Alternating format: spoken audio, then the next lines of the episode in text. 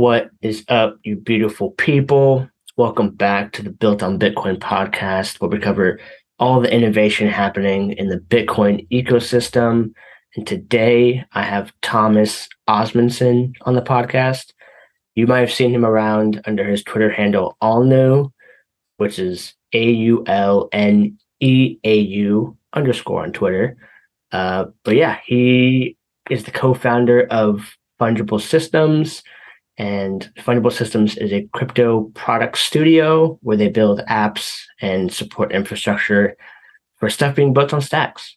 And him and his small team have built some interesting stuff so far. They did the redesign of the website for Gamma. They have some dev infrastructure stuff as far as libraries that it's kind of over my head, but it sounds pretty impactful. People seem to love it. And we cover a ton of topics. We talk about why is it that developers from Web 2 are so resistant to get into Web 3? If you're a new dev, how would he make the jump and give some advice to people that are just getting started? And a bunch of other topics from the early days of Blockstack, which he was a part of. So before we jump in, though, let's have a quick word with our sponsor. We all know Bitcoin is for the innovators, the revolutionaries, and the builders looking to build a better world for themselves and for the next generation. We also know the saying, the best time to plant a tree is 20 years ago. The next best time is right now. The same thing applies to building on Bitcoin.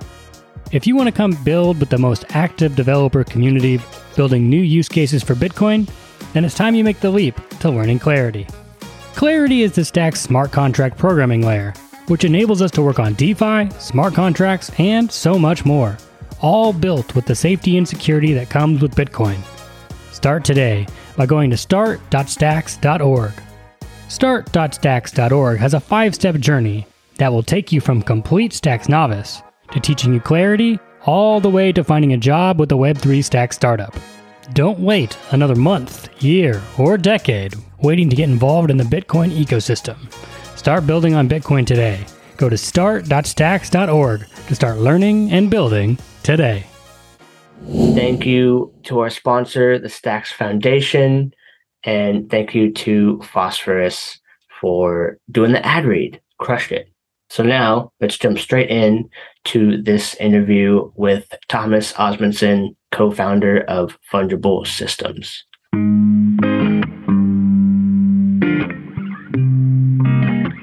Welcome to Built on Bitcoin.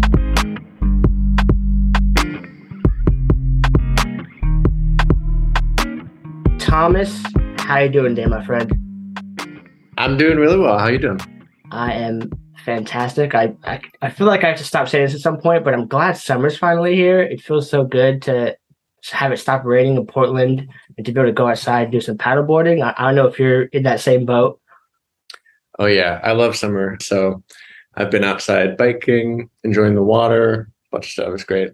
Love it. Love it. Well, I'm excited to have you on. You're a pretty prolific name around Stacks. The Aulneau name, it carries some weight on Twitter. And I'd love to just start with, what is your background? Like if someone asks, I guess we could start with when someone asks, what do you do? How do you answer that? Yeah, sure. Well, software engineer by trade. I co-founded a little product studio with someone else in the Stacks ecosystem. His name's Jasper.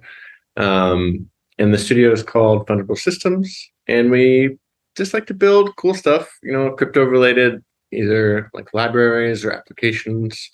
We do a lot of product design, engineering, that kind of stuff.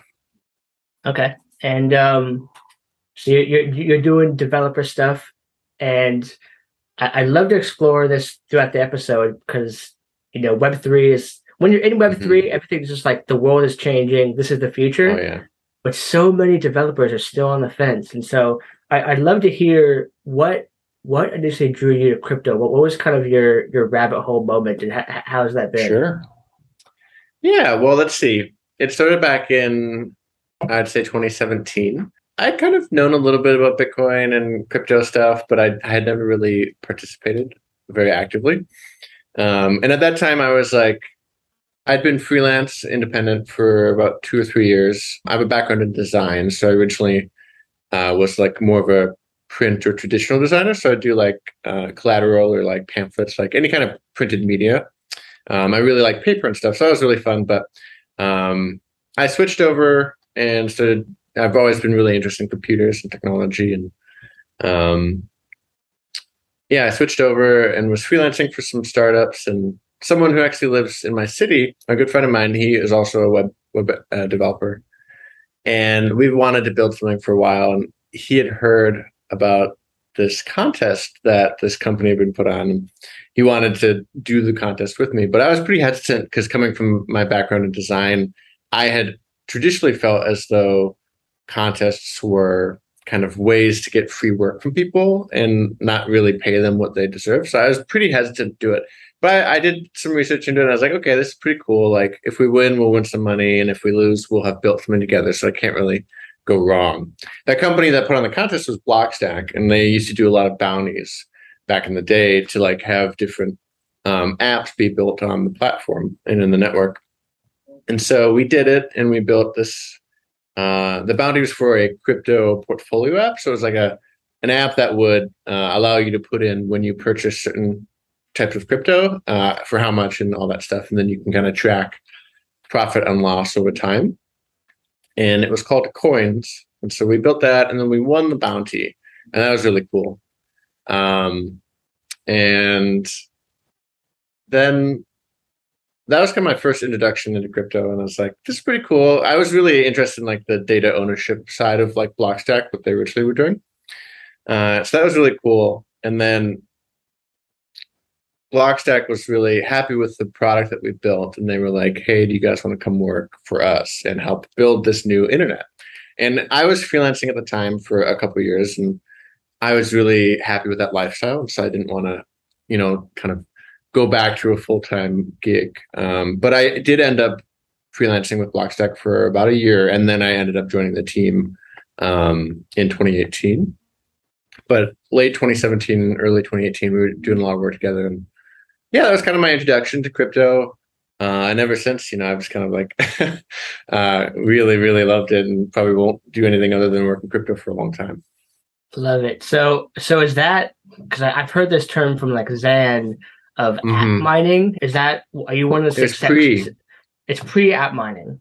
Yeah. Actually, Patrick Stanley of CityCoins and Zan first kind of, those are the first people I met because they were running the bounty program.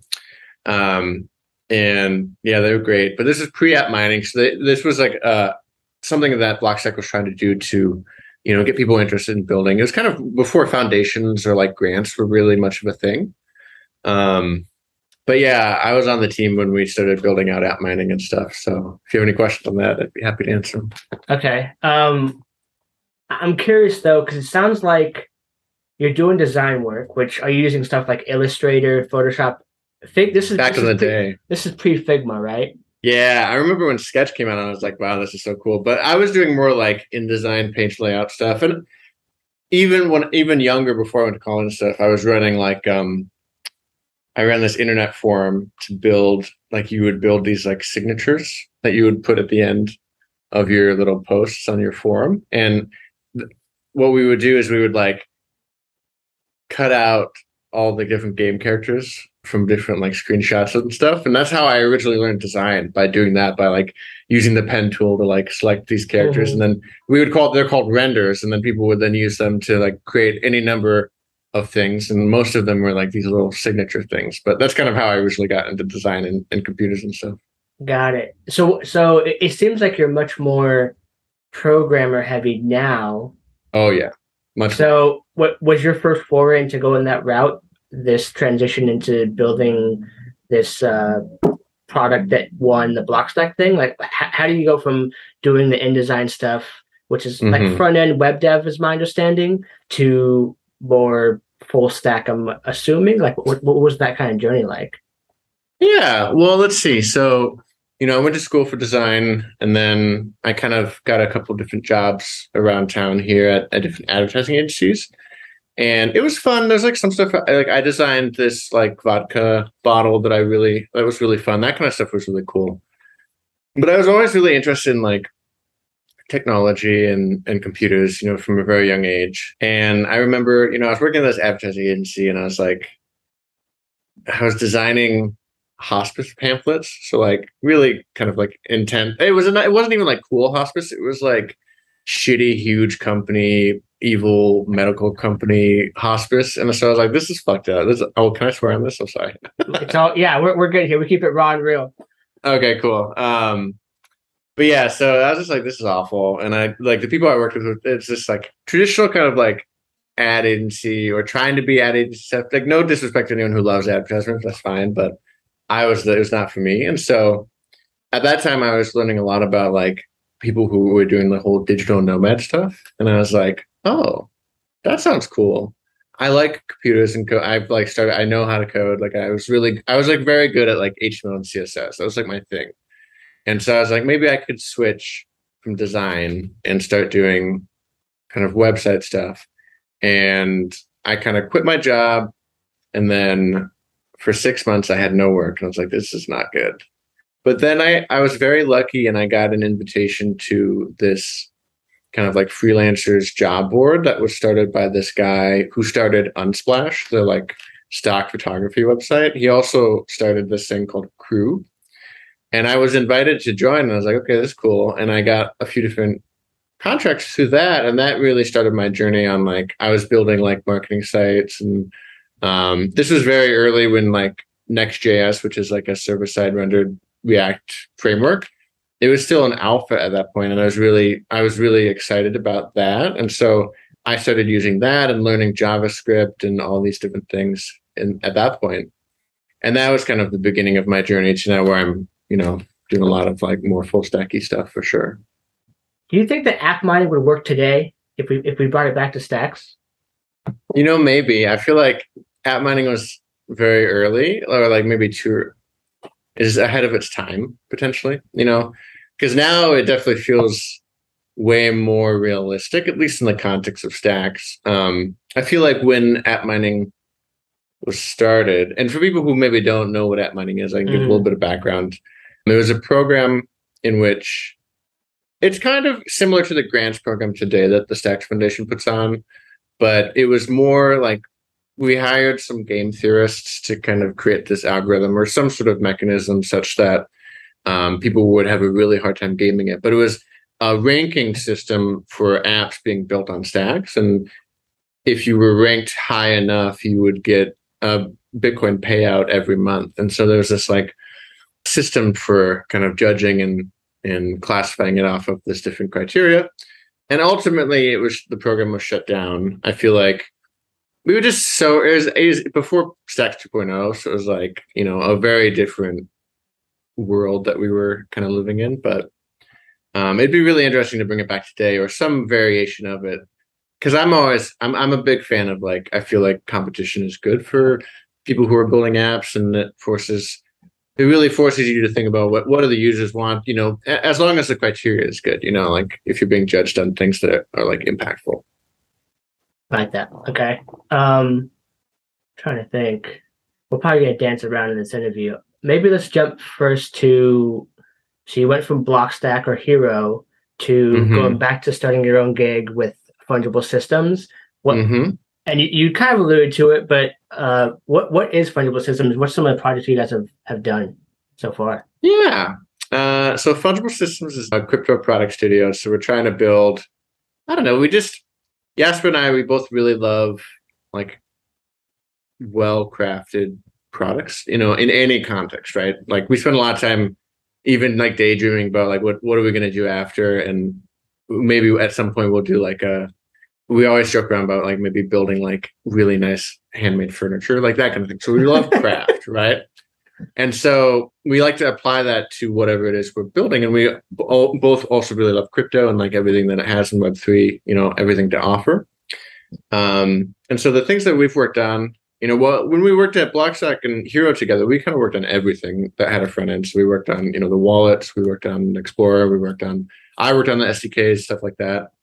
And when we left, you know, we wanted to venture out and be like, okay, there are all these apps and startups and products being built, and it'd be really fun to be able to kind of help them out in some way. You know, with, we have a lot of context, especially around kind of Stacks, but more generally around crypto and product design and stuff like that. And so we wanted to like start interacting with companies that maybe we could like have a really like pull the lever on really strongly. And so one of the first things that we worked on was Gamma, or Stacks NFT.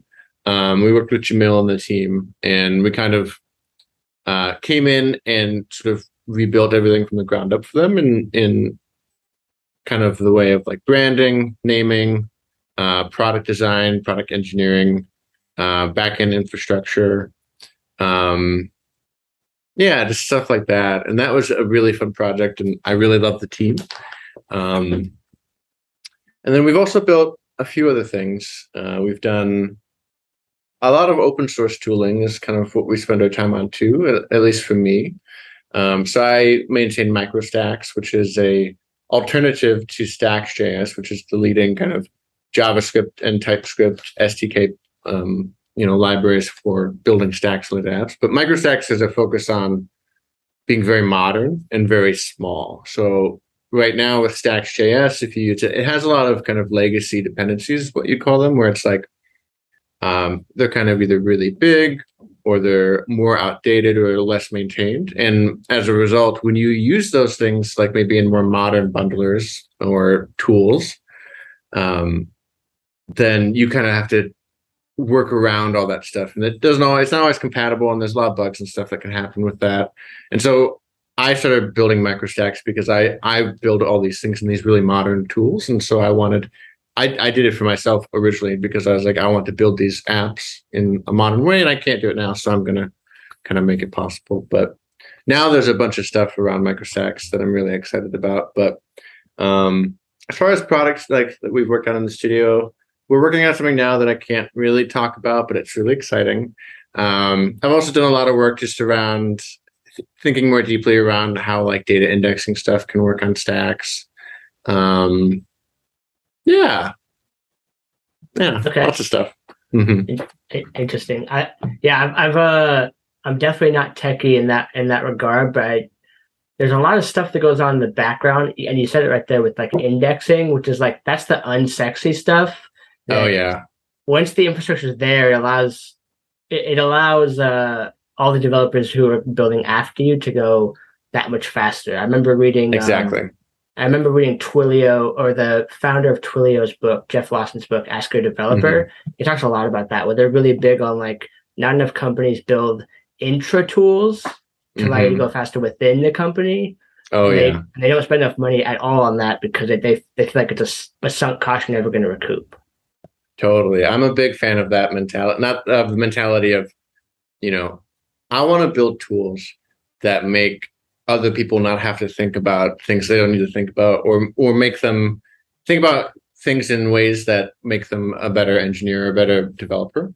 And so with MicroStacks specifically, it's like, I built literally dozens upon dozens of Stacks apps over the years. And I'm like, there are certain things you just need to do every time you build a Stacks related app, or any kind of crypto app really. You have to like deal with authentication, you have to deal with, signing transactions, all these different things. And the way that the tooling was set up before is you have to repeat yourself so many times, and engineers have to have like so much contextual knowledge to know how to do certain things because they're not wrapped up in a way that makes it really easy to use. And so that's kind of, for me, a big driving factor of why I work on MicroStacks is like, you should be able to intuitively understand how to use these tools. And also kind of similar to with like when we build products that are more user-facing, we really care about user experience. There's another kind of experience that I care a lot about called developer experience. It's like, there are tools that I use as a developer, and I'm like, holy shit, this is so fun to use, and it just works, right? And so that's kind of the tooling I want to build too. I like that. Is there big, how do I word this? Like technical developer experience hurdles that are still pretty large in your mind that should be handled for people that are coming into the ecosystem? For Stacks specifically? Yeah, I think so. I mean, there's a few things that I'm still thinking a lot about right now, or I'm thinking more about the future around tooling and two areas that I'm really excited about is one, so like post conditions are a unique thing in Stacks, and post conditions are basically like guardrails that you as a developer, you as a user can put on anything you do in the context of Stacks. So let's say you mint an NFT, there'll be a post condition saying that you're only going to transfer the exact amount of Stacks or whatever the currency is that you're using to purchase or mint the NFT, and then you're going to receive that NFT, right? And if the contract does something other than what those post conditions outline, it'll fail and protect you. And so that's really amazing, and that like can solve a lot of different things. And but when you're working with them as an engineer, they're kind of confusing, and you need to work with a lot of different types of data. You need to like convert strings and stuff into Clarity values. You need to construct this like 3 or 4 step thing to do it. And it's also confusing about like, okay, you have these what are called post condition codes, where it's like, okay, I have an asset and I have to select one of these codes that relates to the behavior I want it to do. And so for me, I'm like, how can we build tooling that's way more human readable? Meaning like, okay, this transaction is only going to transfer exactly this much, or it's going to fail. Like, how can we build tooling that in the way you use it, it's implicitly conveying what you want it to do, rather than having to, again, know all these different things and how to tie them together just perfectly. So that's one area that I'm focusing on, where it's like, okay, we can make this a lot easier, and it's not a lot of work to do. I just don't think anyone's had the time to do it.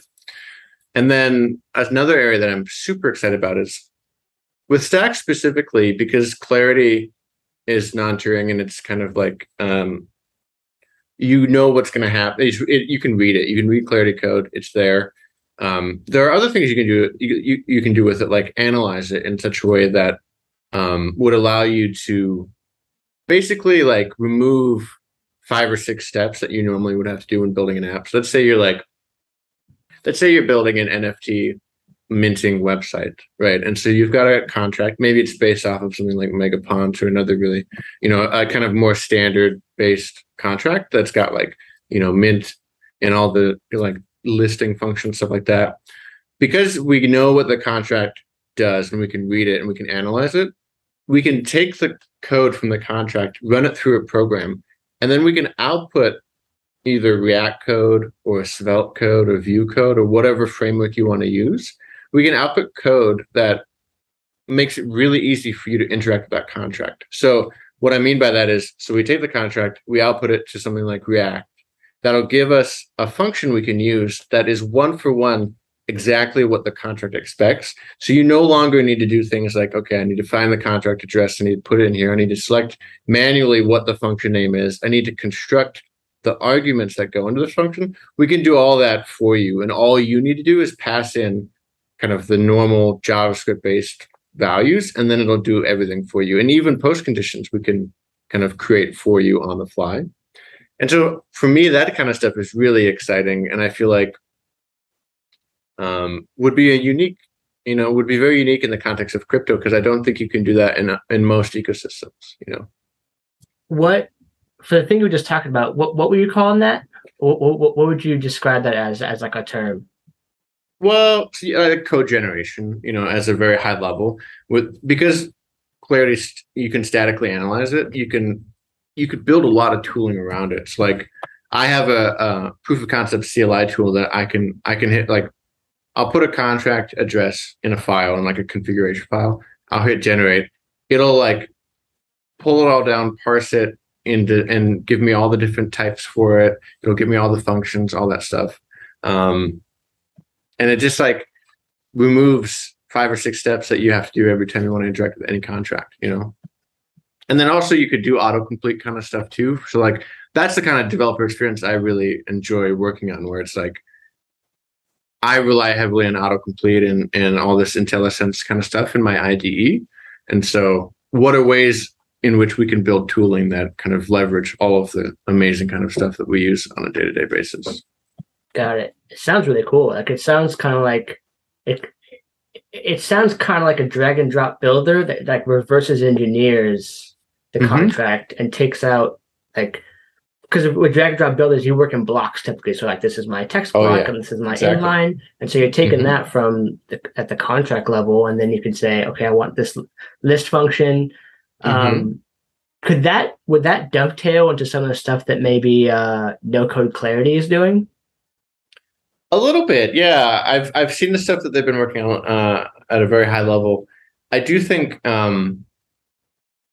you know, Jasper and I have actually talked about this. You know, we're really interested in maybe building a new explorer for Stacks, but one that's like very unique. When it's not like just like a standard, like, okay, we're going to go look at blocks and stuff. It's like, how do we make all this information on Stacks or on an ecosystem? Like, how do we make it personable and human readable? And so one of the things we talked about was like, okay, because we have an ability to kind of like understand and analyze this code, why can't we just make a UI that allows you to add a bunch of contracts, pull out things that you want to use, like maybe it's a, you know, like an NFT minting thing, and you could just drag and drop different components that will just allow you to kind of do 90% of what you would do as an engineer without coding anything, you know? So it's definitely, there's a lot you can do with it.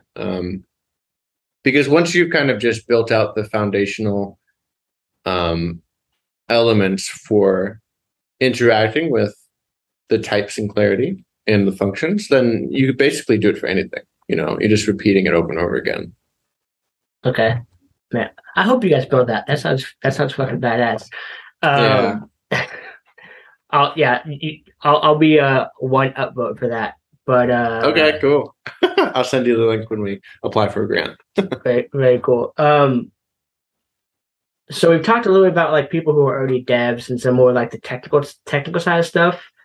And for me, like short backstory, but the reason I got into Stacks is to become a developer. I was like, oh, cool. I worked at a grocery store for 15 years. I want to get a real career. Developer sounds pretty badass, but let me not go compete with like Facebook front end. Sure. Let me go straight to the blue ocean as crypto, and let me do that again and go into Stacks because I'm going to compete with Slimdy devs. Did that for 3 months, started a podcast instead. Here we are. But I was really shocked at how little Clarity stuff there was in May of last year when I got here. It's getting better now, but in a broad sense, do you have any advice for new devs that have no experience and they're jumping into Web3 specifically, or we can even go finer comb and Clarity, but they're going into the crypto space and starting from zero? Yeah, let's see. Advice for new folks. Let me think about that. I think, well, I'll be honest, I actually don't know Clarity. Like, I've not written a Clarity contract before. I interact with Clarity a lot, though, in the context of like JavaScript and TypeScript and other things. And so I know it in that way. I don't know. I think it doesn't even need to be Web3 specific, but for me, at least, there's this, I would recommend people probably learn something like React, JavaScript, TypeScript.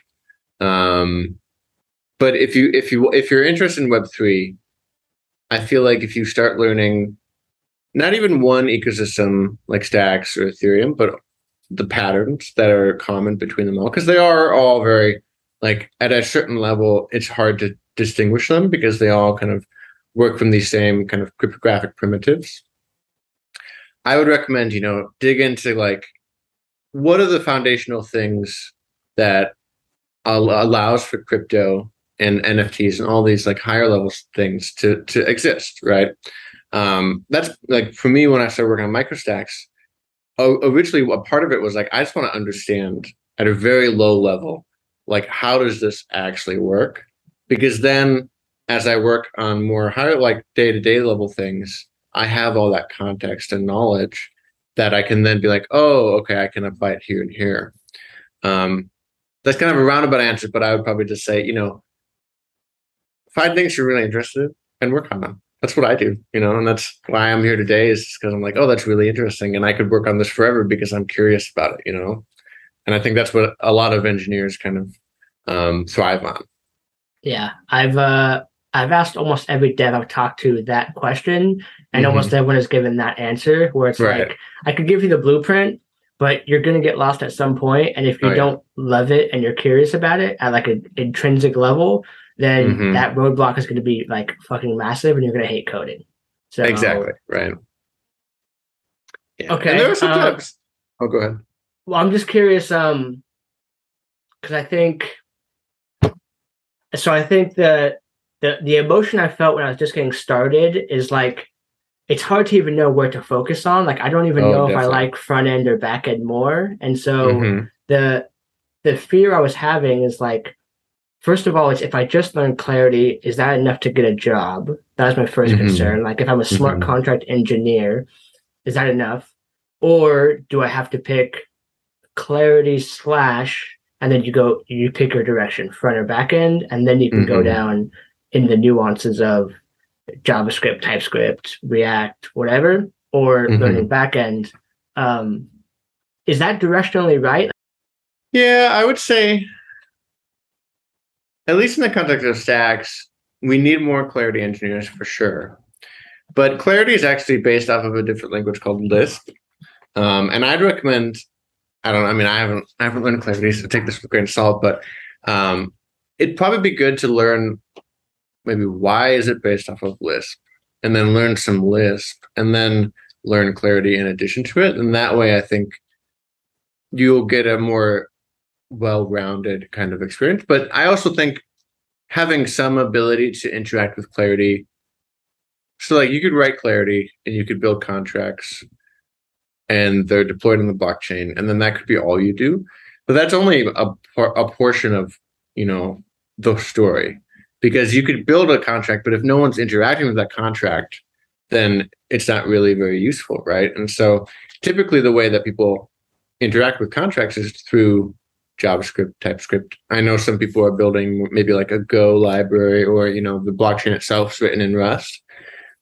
It would be really beneficial, I think, to have an understanding of both sides. That way, maybe, because there's a lot of things that I've found, you know, as I've been building apps and stuff, you know, like one example that's really useful that I don't think if you're just building smart contracts, you would have come upon is where, like for Arkadiko and Alex, they're some of the first contracts that really started doing this pattern where after a certain function call, they print out the result of that function call, meaning like maybe you create a vault in Arkadiko.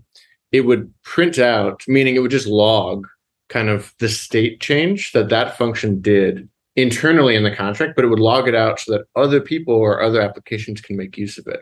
And so for me, as I've built like many different indexers, that makes my life way easier. Or like there was when I worked at Hero, we did a hackathon where we built out this app called Haystack, which was basically you sign a transaction and you include a message on it. And it's like a Twitter kind of alternative where you sign a message and then it's on the blockchain. And then we use that, the same function of printing out the information, to reconstruct it on the app. So that's all to say, like, if you can build Clarity contracts, but then work very closely with people who are actually building apps or building tools that use those contracts, I think you'll have a better time probably. Okay, that makes sense. Okay, you might have answered this, but I heard it in some doses. But what are you working on right now? What are your main projects that you're kind of? Because I see you like I've been picking up data points where you're doing MicroStacks. You know, V1 is it 0.01? I don't want to get my versions wrong. It's V1, first version. Okay, and then I see you you did like a quick revision of MultiSafe's thing from Stacks.js to MicroStacks. So you're kind of like, I feel like most developers in Stacks are like, they're in 8 different places at any random time. What do you kind of have your tentacles right now that you could talk about? Yeah, let's see. So, so we've got one, the way that our agency or the studio kind of works is we try to split our time between client work and our own work. And so that's what we're doing now. We're like, part of my time I'm spending a lot on MicroStacks specifically. You know, I had COVID like a month or two ago, and so I was like, I'm really sick, I should do something, I'm laying here. And so that's when I started really pushing towards version 1 of MicroStacks. And a big part of why we're at version 1 now is, you know, it was audited and it's safe for everyone to use now. And so I wanted to do a version bump for that. I've been building out, you know, framework integrations for that. So people who are building Svelte apps or Vue apps or things like that, they now have kind of like first-class support for those libraries. And so it'll be a lot easier for them to build out apps. Outside of that, you know, I'm more interested in like production apps that are using Stacks.js to see how hard it would be to switch over to MicroStacks. And so MultiSafe was one example. I was like, you know, how hard would it be to switch this out? And is there a benefit to doing this, right? Like if there's no benefit, I don't want people to do it.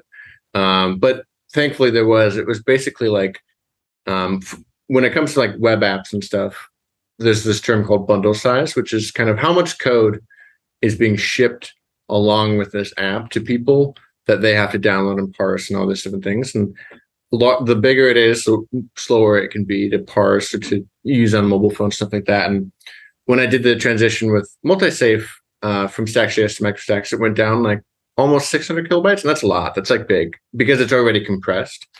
So they've got a real benefit to potentially switching. It sounds like they're going to, so that's exciting. But outside of that, we are working on...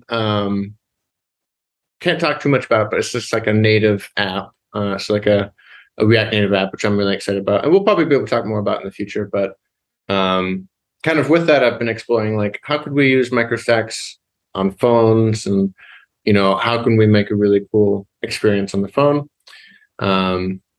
Another thing we really want to start soon is that Explorer that I talked about a little bit before.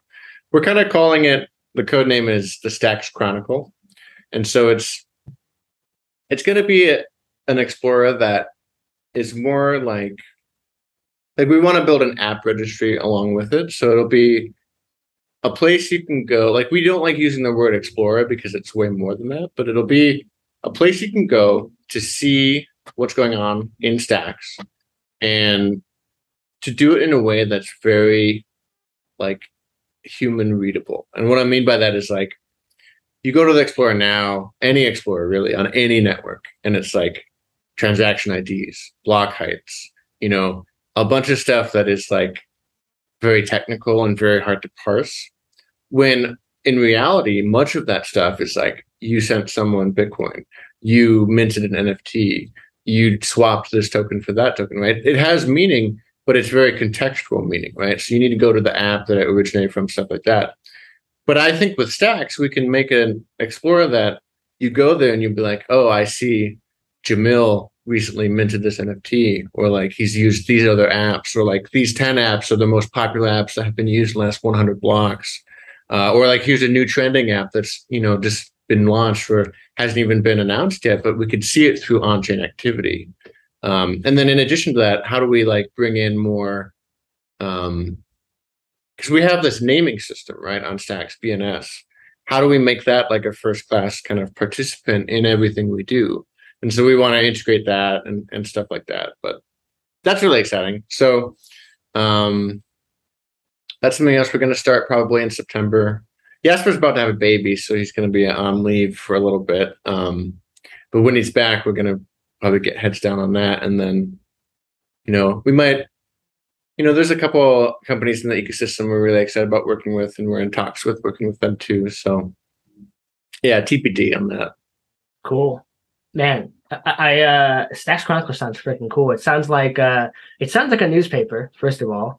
Mm-hmm. So it's kind of like it's the daily news, but it's exactly real, it's actual real time daily news, moment to moment, in mm-hmm. What I'm assuming is a like visually appealing way that you like. A regular pleb like myself can go and decipher what's going on the blockchain.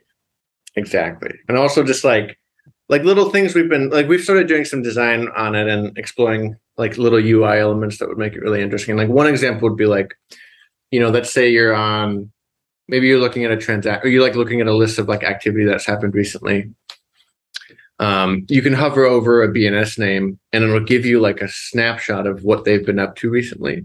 So it'll be like a little tooltip that shows like, here are the apps they're using, you know, here's how many NFTs they have, here's how much Stacks they have, or, you know, XBTC or whatever it might be. So it's just little things like that. It's like, how can we bring all of these different bits of real information, like, you know, asset images and like high, very high fidelity naming, like to tokens and stuff. How do we bring all that together and present it in a cohesive kind of picture? And that's kind of the goal behind it. That's very cool. Okay, I got a couple more questions left. Yeah. This has been fantastic. And I'm going back to getting developers into the ecosystem. That's like, yeah, everyone wants it. I guess I could ask it two ways. Maybe, what do you think is the biggest blocker for people to move into Web3?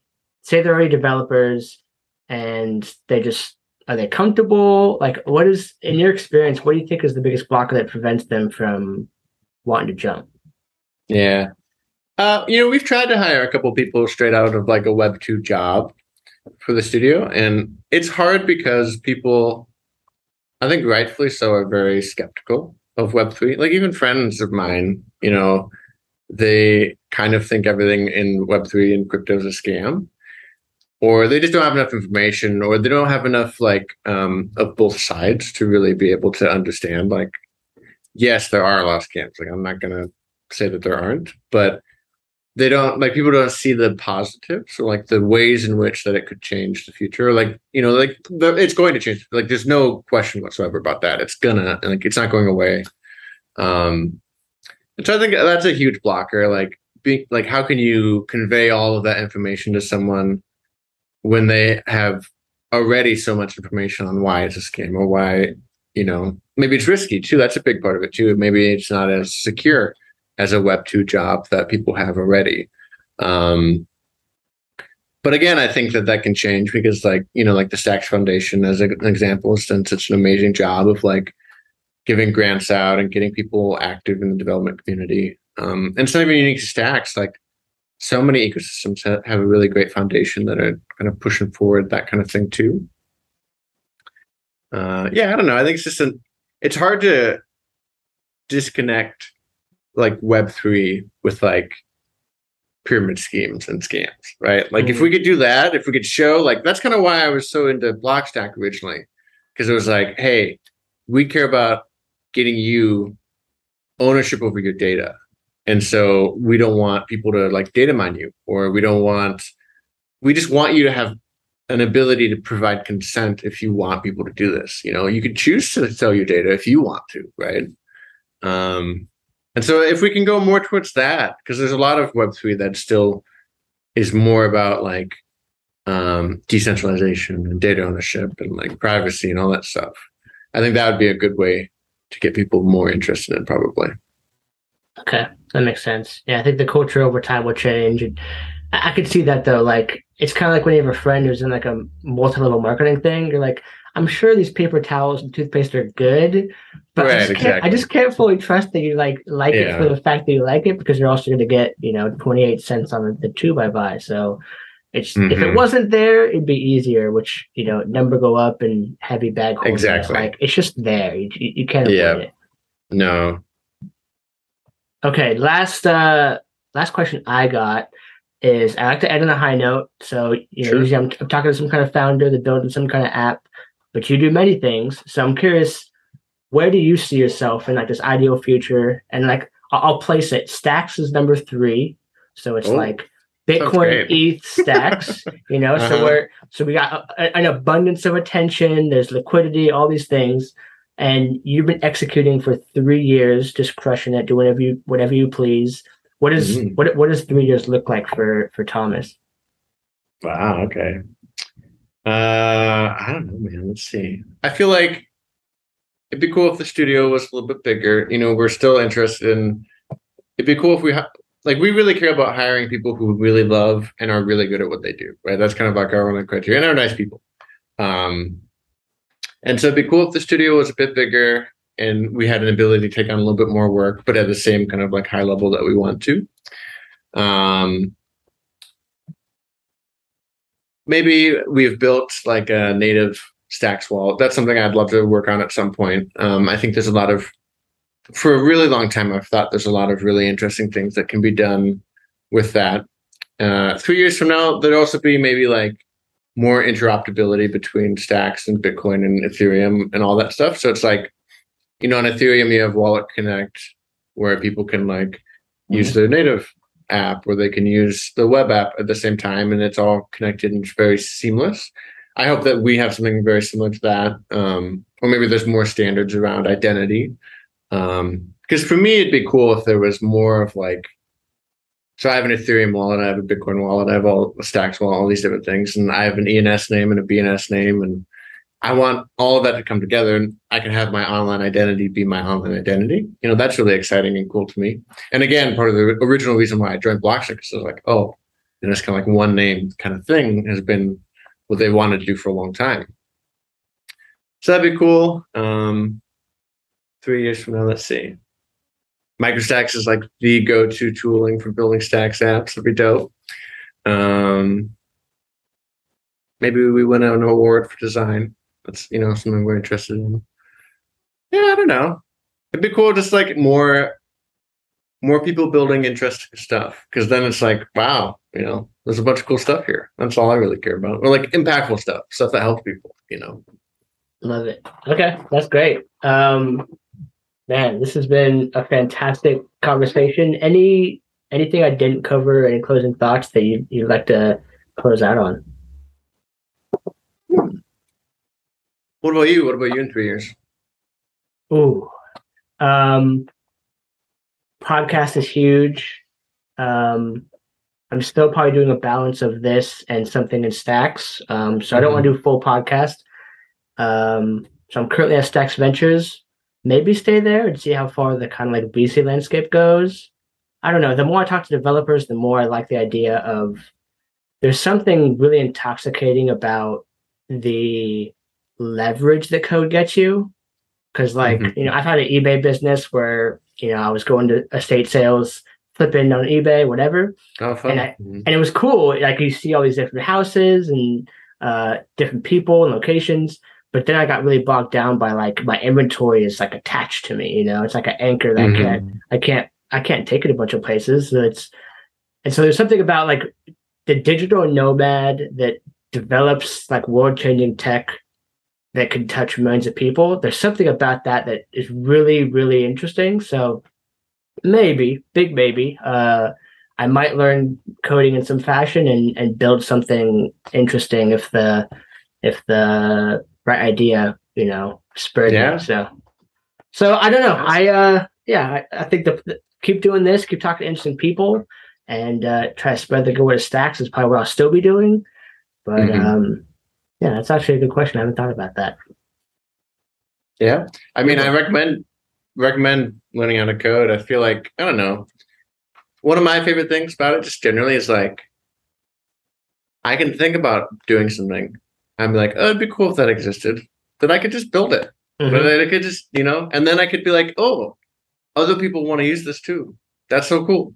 Yeah. It's also cool thinking like a computer does, like that systems mentality where like you can see your org chart. Like it just makes your thinking clear.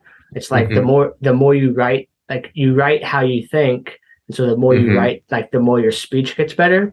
You know, the 2 months I spent learning coding, it just helps you with how to process things, break them down, see where you're almost like where your logic is wrong. Like you could see where you're like, oh, it went to there. That was actually incorrect. And I keep bumping into that. So I don't know.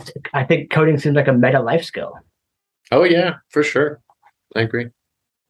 Cool. Well, man, Thomas, thank you for taking the time. This has been fantastic. I think people are going to get a lot from this. If people want to connect with you, what's a good source? I'm very active on Twitter, both fortunately and unfortunately. So feel free to DM me there if you want. I'm active in most of the Stacks-related Discords as well. My handle is Aulneau, AULNEAU. On Twitter, there's a underscore at the end because someone else has my name, but yeah, feel free to DM me, reach out. I'm super, you know, I love, if anyone's curious on how to build an app, you know, I love helping people, and so, you know, feel free to ask me any questions you might have. Perfect. All right, well, that's it for this episode. Thank you for coming on the podcast, Thomas. Appreciate you. Yeah, thank you.